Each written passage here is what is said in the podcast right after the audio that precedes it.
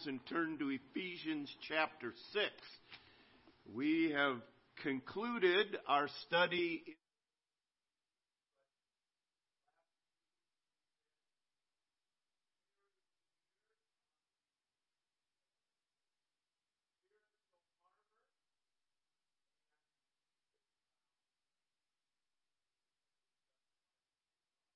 On, all right. Here, you know, you love it when you think you're doing something right and you just did something wrong, all right? It's bad enough when you do something wrong and know it, but when you think it's right and it's wrong, then it's really bad, right? But you get used to it after a while, don't you? um, but we're continuing in this spiritual warfare um, aspect. We've looked at briefly the armor through through your study, you looked at it in more detail. And it's just a fascinating passage that we have at the end of Ephesians.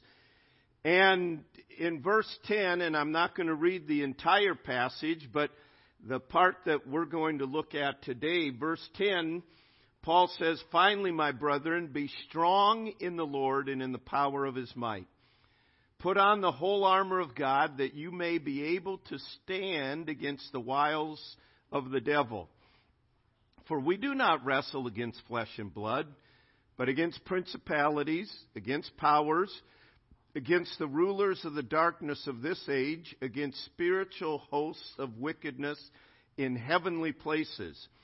Therefore, take up the whole armor of God that you may be able to withstand in the evil day and having done all to stand. Stand therefore, having girded your waist with truth. And he goes on then and talks about the, the various armor. But everything in this passage, Paul is focusing on all this armor to enable us to stand under the onslaughts of the devil. See, we, we sometimes lose the goal of why we put the armor on. We are in warfare. It's spiritual warfare, as we've already looked at. And we do not want to become a casualty in it. We don't want to go down in battle. We don't want to deny the faith. And this is what, this is what Paul is addressing. Four times in these verses, Paul urges the believer to stand. He, he urges us, put on the whole armor. Why? So that we can look good, so that we can just have victory over, ultimately so that in this world that we are called to represent God, that we can stand and be the light and be the testimony that God wants us to. So he, he emphasizes this word stand, and it's not the idea of a casual standing, but it's, it's the idea of digging in. It's the idea, the, the thought that came to mind as these people in Ephesus read this, they had vivid images in their mind, and when he mentioned their feet shod with, with the sandals of the gospel of the peace of God, they knew in their mind what that was. Those were sandals that had had spikes on them. The warrior could stand his ground. He wouldn't slip. He wouldn't fall. This was a, a, an intense standing. This is against the, everything that's coming against us. That we're not going to be blowing off that we're not going to be distracted, that we're not going to be um, knocked down. It, it is the word that he uses, and he uses two different words here. One is to stand, and the other is to withstand when, when the enemy is coming against us. And it, it carries the idea of vigorously opposing and bravely resisting and standing face to face against the adversary, holding our ground, not, not losing any ground, to be firm against the, the attacks that come our way and to not be moved. Paul said in another passage, he said, I have been persecuted, I've been shipwrecked, I've been chased out of towns and stoned. But he says, But none of these things move me, neither count I my life dear unto my. He was standing. None of those things made him slack off. None of those things made him say, Oh, I don't know if it's worth it. He was willing and able by the power of God to stand. Now, the term that is used here is not an, a, a term of offense, it is a term of defense.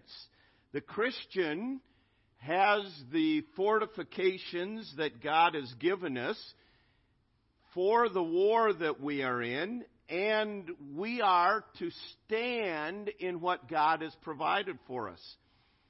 If a castle is under attack from an army, the battle is won by those in the castle, not by them venturing forth to overwhelm the army on the outside, but the battle is won by remaining secure within the walls and continually repelling any of the invasion that comes to them.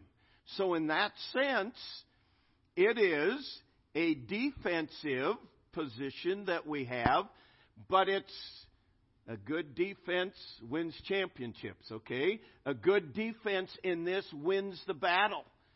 And we're standing in what God has provided. Paul is not indicating to us that we should hunt down or actively pursue our spiritual enemies, but to remain steadfast, immovable, girded in the armor of God girded in what Christ has provided for us. Um, we, we understand that we, in and of ourselves, are no match for Satan and his forces. That the power has to come from God. And, and as a Christian, we, we understand that the armor, it's our responsibility to stand in it, to put it on. And we understand that we are not battling in order to be saved. We are not fighting to be justified or struggling to win the battle. All of those things were done at the cross. We are to stand in those things. This is the, the castle, if you please, that we are to, are, are to stand in it is, it is up to us to stand that ground and, and to remain in what God has already told us He has done for us, that He has justified us, that He has pardoned us, that He has adopted us into His family, all the things that we looked at in the early part of Ephesians and in our study in the book of Romans. So it is, He's saying, I want you to, to be able, the storms that come in life, that you are able to stand and nothing can move you from this. That you will be strong in the Lord. So, um, He's given us, God has given us everything we need to be able to stand, and He's given us the power, and it's now for us to say, I'm putting on this armor so that I will be able to stand in the warfare. There are, there are many um, truths that we need to understand in the warfare, and I'm just going to list a few, and then the list this morning why we stand. But the goal is for us to stand. Every one of us know individuals that once stood in the faith and now they're not. And Paul says, I don't want that to be the case for you at Ephesus or for we as believers now. So there's a number of things we need to come into and realize. Number one, expect your faith to be tested. it is a battle. And Satan cannot take away our salvation, but he can get us to live as though we're not saved. And our faith will be tested. It will be um, examined and purified through the testings. We're not going to go into this in great detail. But if you are a follower of Jesus Christ, you are an enemy of Satan. And in 2 Timothy chapter 3, Paul writing to young Timothy said, All that live godly in Christ Jesus will suffer persecution. This world never has been and never will be a friend of Christ. It never has been and it never will be encouraging to believers.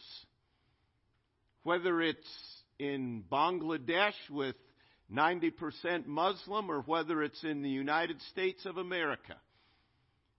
We have enjoyed the benefits of a Judeo Christian ethics and morality for a number of years, but, but we are rapidly seeing and being reminded that our faith will be tested.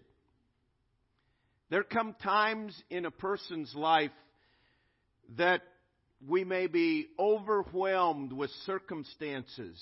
Perhaps, perhaps doubts bombard us and fears and, and worries that um, we know we shouldn't be having, but, but the pressures of life and the spiritual warfare come to the point that we, we scarcely keep our head above water, that we scarcely um, realize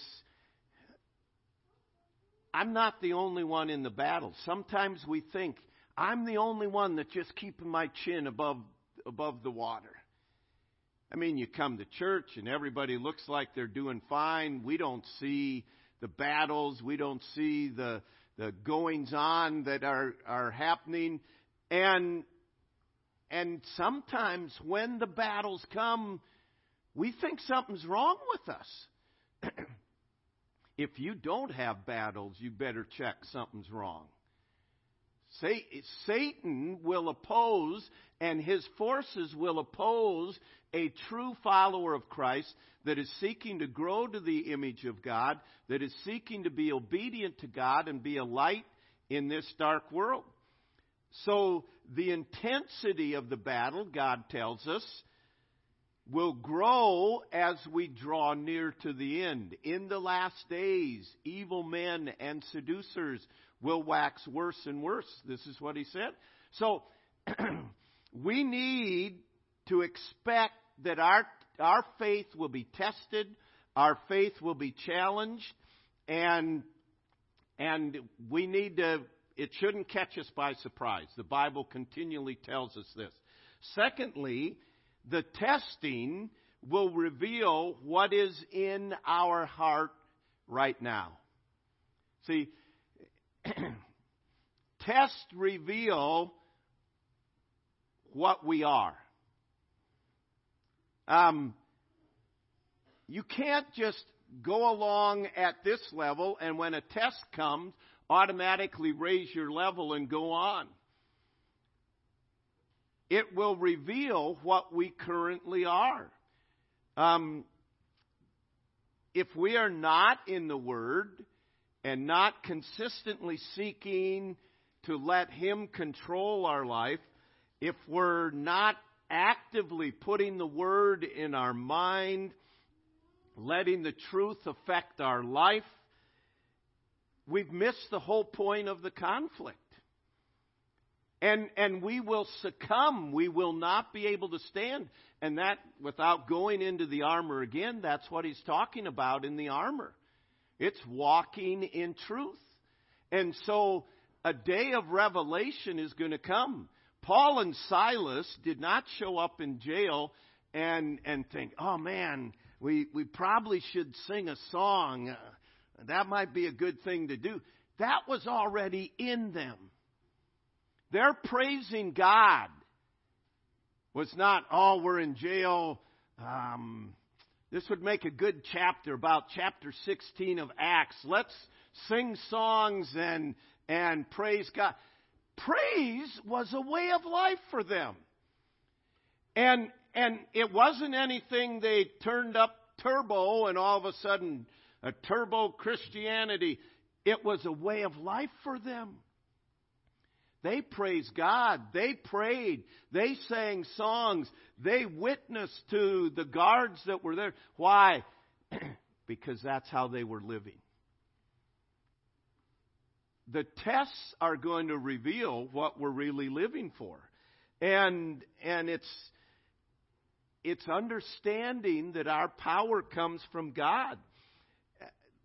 We do not need to fear the power of the tests that we get or the, the persecution that may come our way if we are in Christ.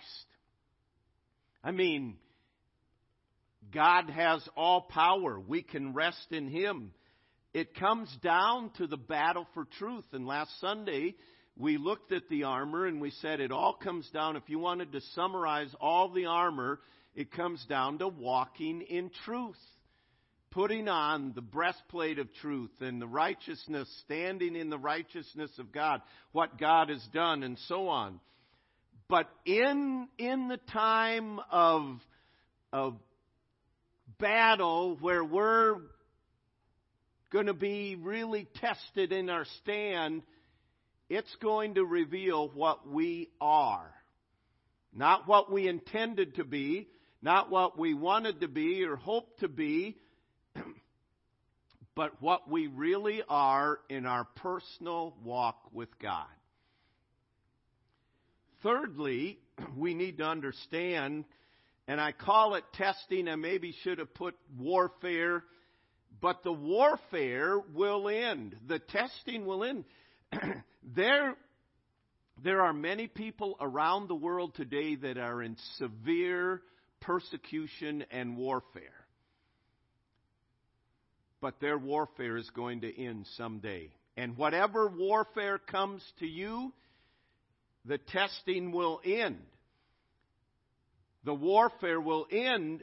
Number four, the testing may end in death. And we are so earthly minded, we say, why, that seems like a loss. No, precious in the sight of the Lord is the death of his saints. What a way to end the warfare than to wake up in heaven, amen? And the testing throughout the Bible, throughout all of history, many of the warfares that God's people endured ended in death.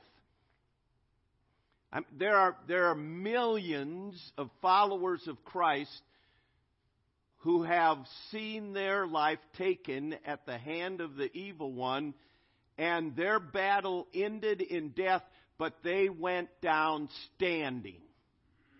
I should say they went up standing. They didn't go down, all right? And, and I think of, of many of them. Stephen is one prime example in the Bible. That, that he stood, his testimony was true, even as he was being stoned. Why was he being stoned? Because he was a follower of Jesus Christ. And he stood. We, we don't have the time to go in and, and mention multitudes of examples. Fox's Book of Martyrs is a book filled with individuals who gave their life standing for Christ. Years ago, I had the privilege of visiting a castle in in which Balthasar Hubmaier, he was a a forefather of ours in the faith and um, believed just like we do today. But in this castle, he was kept because of his faith in Jesus Christ. And they had there the persecution room, and where they kept all the tools and everything that they used to persecute. they had a rack there, and the rack was made of wheels on each end, wooden wooden wheels with handles on it. They would lay a person on the rack, tie ropes to their arms and feet, and then just start cranking these and stretching them out as a form of persecution, seeking to get them to deny Jesus Christ. They, they had many, many, many forms of persecution. Balthasar Hubmaier was later drowned in the nearby river because they said to him, Since you love baptism by immersion so much, we'll give you water. And they tied a millstone about his neck and they threw him in the river. But Balthasar Hubmaier stood. And there are hundreds of thousands of millions of individuals that have stood and they're able to hear before God, Well done, thou good and faithful, because what Paul is driving at, they stood. Their, their physical life ended in death. But Job said, Though he slay me, yet will I trust him. Uh, we don't have the time, but Hebrews 11, it says there were many that were tortured. The, the great Hall of Faith chapter. Many were tortured, and, and it listed a bunch that saw God deliver them and saw God rescue them. But then it goes on and it gives a little passage. There were many that were tortured, sawn in two, it says in Hebrews 11 of whom, and it says, of whom the world was not worthy. These, God says, stood in the midst of persecution, and God says the world wasn't worthy for them to even live there. So the testing may involve death, but you will be rewarded for standing.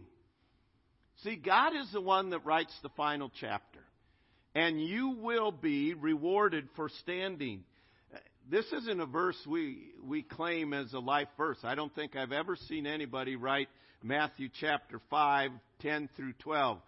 Blessed are they which are persecuted for righteousness' sake, for theirs is the kingdom of heaven. Blessed are ye when men shall revile you and persecute you and say all manner of evil against you falsely for my sake.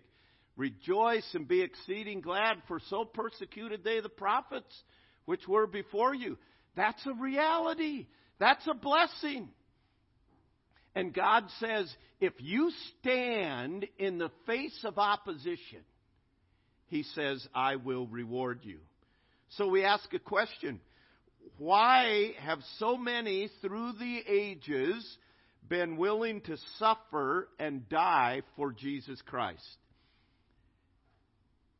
And we ask that question, and then we ask, what is there that I need to have as foundational in my life that would enable me to stand in the face of the most severe opposition? Number one, we stand because Christ is our life. The ability to stand comes from valuing Christ above all else. I am willing to give my life because Christ is more valuable to me than my life. Christ is more valuable to me than my family. Christ is more valuable to me than my job. Christ is more. Va- you tell me what Christ is not more valuable than. But you know, many times in our life, Christ is kind of an add on. Oh, it will make my life better if I have Christ. It will help my family. It will help. No, it's going to come down to the fact, and maybe in our lifetime, where we are going to be tested to see how much do I really value Christ. And it, it has to be Christ is all. Why?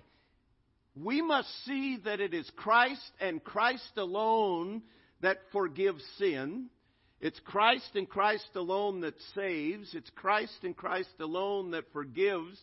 It's Christ and Christ alone that keeps me. It's Christ and Christ alone that provides. Without Him, I'd be burning in hell today. And so, what would I trade? Is my life more dear to me than Christ? Absolutely not. The songwriter said, Without him, I would be nothing. Without him, I'd surely fail. Without him, I would be drifting like a ship without a sail. See, I really believe God is at work in our country, let alone world, but in our country to pare down things in our life that our hearts are prone to love, to bring us to the point that all that I need is God. It's Christ and Christ alone. Give me Jesus. In the morning, when I rise, give me Jesus. In the end, when I die, give me Jesus. That has to, that has to become our passion. That it's, it's God and God alone. It's no political figure. It's no government. It's no family. And this is personal. You can't do it for your wife, or your wife can't do it for you, or you can't do it for your kids. It, to be able to stand, it's going to have to be I am hanging on to Christ, and Christ is hanging on to me, more importantly. But I, I am trusting Christ no matter what. That is it. It's not an option. To stand alone in the evil day, we must walk with God today. See, we're not going to stand in the evil day if we're not walking with Him today. If we don't value Christ, and see, if we've never trusted Christ for the forgiveness of sin, we don't value Him. I mean, we go on in our life. Jason mentioned he came to a point where he realized my disobedience bears consequences. But then when you realize Christ paid the penalty for my sin, wow, no wonder I value Christ. I mean, he, he made me a, a child of His. He's given me a home in heaven. And, and we will be able to stand when Christ is our life. Nothing else matters. And I believe one of the purposes of this whole pandemic that we've had is, is God saying, what matters in your life? What really matters in your life? And you know what? All that matters is Christ. Christ is all I need. And we stand, and we will be able to stand because Christ is our life. And secondly, when we realize truth will prevail. It doesn't matter. The whole world, uh, we mentioned Stephen. At, at that time, everyone was against him. But he said, I'm going to stand because I know truth will prevail. And it doesn't matter who is against you, truth will prevail. And, and we can rest in that fact. The day is coming. It's promised. Christ is highly exalted, and the day is coming that every knee will bow and every tongue will confess that Jesus Christ is Lord. So, although friends and family and people around may deny, we hold to Jesus Christ because truth will prevail. In the end, there's only one standing, and that's Jesus Christ. So why would I why would I turn aside for anything else? Everything else fails. The Christian who learns to stand clad in the armor of God, energized by the power of prayer, his feet planted and immovable, is the only one who can truly affect this world. He is the only one who can reflect the love of Jesus Christ in the midst of horrific circumstances. Next week, you'll hear stuff going on in our world, and it doesn't matter what's going on in our world, we're called to stand. And we're called to love God with all our heart, our soul, our mind, because He is, He is all we have. And we learn to stand in a world around us that is falling apart, that is failing. And when, when people see believers standing in the peace of God, in the power of God, people will be amazed and God will be glorified. You go throughout history and you see it. And the bottom line is how we finished. We want to finish the race standing, standing strong with a strong faith. I don't want to limp over the finish line. I don't want to have to have somebody drag me over the finish line. I, I want to finish the race strong. And how do you do that? It, you build your relationship with Jesus Christ daily. This is all that matters. It is all that matters. And truth will prevail. We, we live in a, in a society that doesn't even know what truth is. Don't worry, truth will prevail. We're not responsible for what the society, we're responsible for where we stand. And as we stand in Jesus Christ, we will be able to manifest the difference He has made in our life through our peace, through our assurance, through our faith, even unto death, if God so chooses. And it will be worth it all when we see Jesus. Heavenly Father, I pray that if there is one here today who has never come to value your finished work in their life, I pray today that they would call upon you.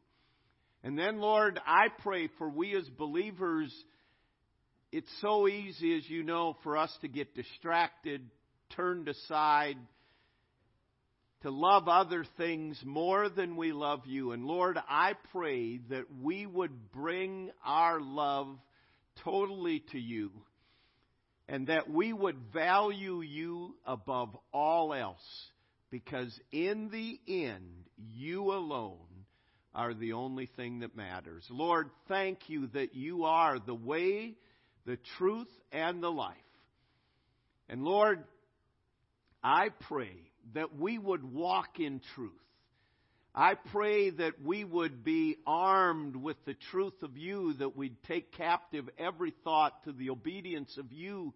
And Lord, I pray that you would be honored and glorified, whatever you de- see fit to bring into our lives, that we would stand in truth, that we'd be living epistles of truth and Lord, that your power would be manifested through us. I pray, God, that our love for you would be um, renewed, revived, and Lord, that you would be honored through it. We ask in Jesus' name, amen.